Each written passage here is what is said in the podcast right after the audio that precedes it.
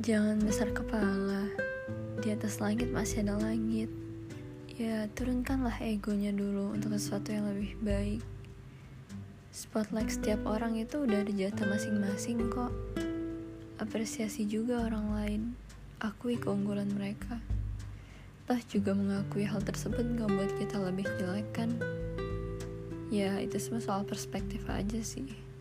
Kalau mikiran negatif aja ya gimana? Padahal sisi positifnya ada juga loh.